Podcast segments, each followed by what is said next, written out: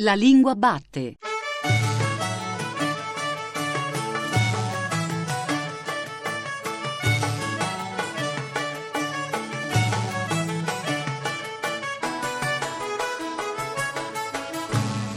Buon pomeriggio, buon pomeriggio da Giuseppe Antonelli e benvenuti ancora una volta alla Lingua Batte, il programma di Radio 3 tutto dedicato alla lingua italiana.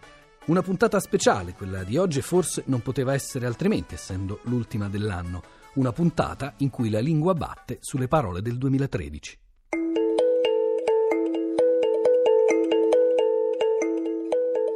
Luca Bottura cura per il Corriere della Sera la rubrica satirica a tema sportivo Macaroni, con la K. E per Sette, il settimanale del Corriere, una rubrica di critica musicale sempre di taglio satirico. Dal 2007 conduce su Radio Capital una rassegna stampa, anche in questo caso satirica, che si chiama Lateral e va in onda ogni mattina dal lunedì al venerdì. Luca Bottura, partirei da un suo articolo apparso qualche tempo fa proprio nella lettura. Si intitolava Una volta tutto era mitico, oggi è geniale. Lei scriveva, tra l'altro, geniale oggi una sorta di carino anabolizzato.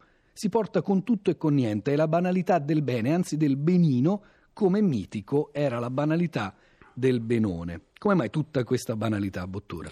Ma perché gli italiani ai tempi di Twitter capita davvero che al primo che passa, persino anche al sottoscritto, vengano attribuiti questi complimenti che sono fiotti di coscienza per tentare così un minimo di sovrapposizione appunto del benino e del bene. Però, come diceva, e cito i classici, insomma, il Giovanotti, che peraltro era compreso anche in quell'articolo, i complimenti non costano niente e quasi sempre non valgono di più. Quindi quando mi scrivono carino, genio o così via, tento di eh, ribalzare al mittente la carineria e mi, mi rassegno perché appunto non è, non è, approfondimento. Credo di aver visto anche Emanuele Filiberto una volta definito geniale e genio, quindi bisogna dare le cose alle parole del peso che hanno, in questo caso un peso veramente impalpabile.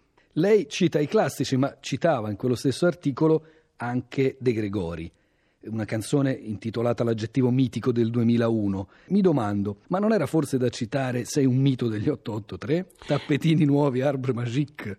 Ma eh, sarebbe stato forse più facile. Eh, io poi purtroppo sconto tra i miei vari difetti quello di avere una formazione culturale, lo definirei di sinistra perché è un'altra parola che è caduta in disuso, quindi chiamiamola progressista. Avrei trovato un po' snob appoggiarmi a Max Pezzali e poi forse sarebbe stato anche sparare sulla Croce Rossa. Invece il paradosso divertente è che eh, De Gregori, all'epoca che si scagliava contro l'aggettivo mitico, è diventato mitico a sua volta e adesso viene citato, taggato, condiviso su Facebook Facebook esattamente allo stesso modo. Quindi come contrappasso mi sembrava più interessante. Aggiungo anche che eh, oltre a geniale a genio eh, c'è anche una variante grafica eh, che citavo nel pezzo, cioè genio col GN, eh, che si lega un po' alla, al tentativo di prendere il distacco anche da quello che si scrive. Forse l'anticorpo più adatto proprio sui social è quello di utilizzare certi aggettivi come se fossero un paradosso, una presa per i fondelli e quindi a volte capita di definire qualcuno mitico o geniale proprio per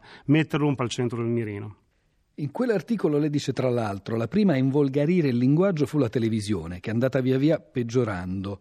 Adesso i social network contribuiscono alla demolizione dell'italiano. Mi pare che tra apocalittici e integrati lei abbia scelto dove schierarsi, Bottura. Beh, io sono sicuramente apocalittico. È vero che la, uh, la, televisione ci ha dato una mano importante a modificare il nostro linguaggio ed è anche vero che le responsabilità dello schermo, visto che io faccio anche l'autore televisivo, quindi mi prendo anche le mie, sono piuttosto importanti.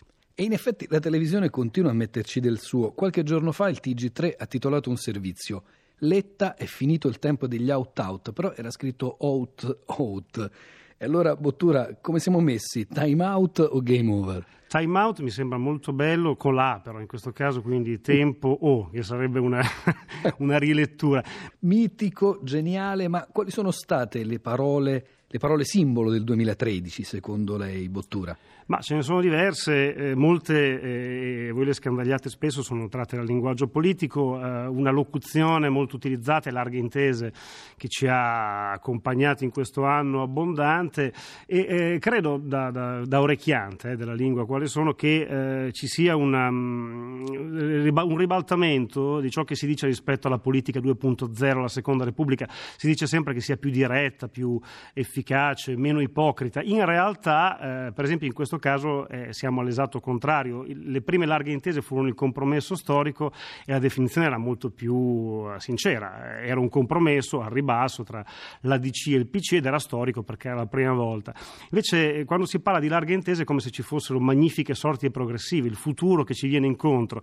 Peccato che sia una specie di, di, di tir che sta per travolgerci e che tutta questa magnificenza sia so, più credibile, per esempio, quando la pronuncia la Merkel, quando parla di grosse coalizioni, se si pronuncia così, il mio tedesco è quasi peggio del mio italiano, che non quando la pronunciano Lette Alfano o come li ha definiti Marco Travaglio, Alfetta, che mi sembra molto molto efficace.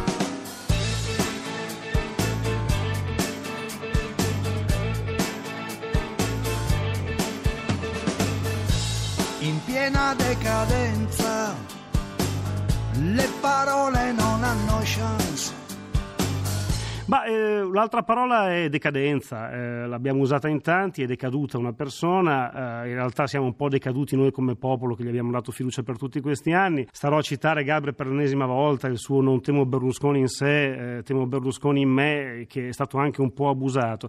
Però è curioso come anche in questo caso ci abbia un po' consolato vederlo rotolare insieme a Dudu e nascondersi in casa insieme a Francesca Pascale, anche se insomma per come siamo noi solo chi decade può risorgere, quindi magari ce lo ritroveremo tra qualche tempo. E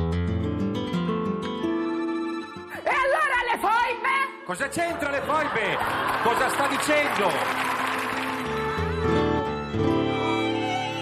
Poi aggiungo anche l'invecismo, che eh, è una variante del benaltrismo, che è una nostra malattia classica, eh, per cui a ogni discussione contrapponiamo che il problema è ben altro, che il punto è ben altro.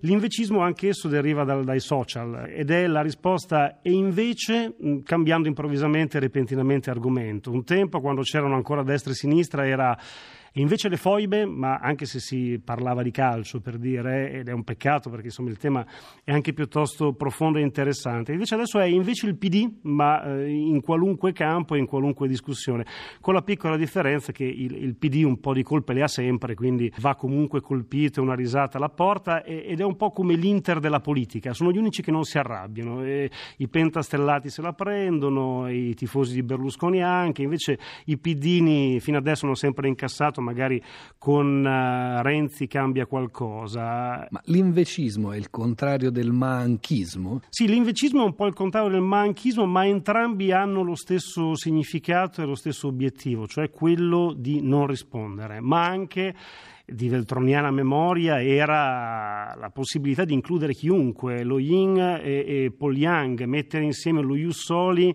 ma anche l'invasione della Polonia, qualunque altro tipo di eh, contrapposizione veniva ricondotta e questo è un altro termine dell'epoca, in una sorta di buonismo onnicomprensivo che tutto giustificava.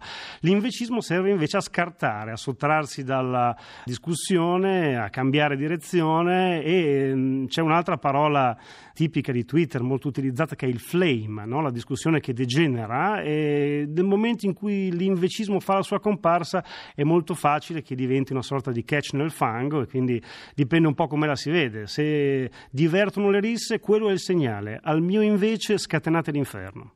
Dunque, i seguaci dell'invecismo sono gli invecilli. Questa mi piace molto. Questa me la rivendo, come si dice. Gli invecilli sono esattamente i seguaci dell'invecismo, cioè quelli che non hanno tanta voglia di discutere.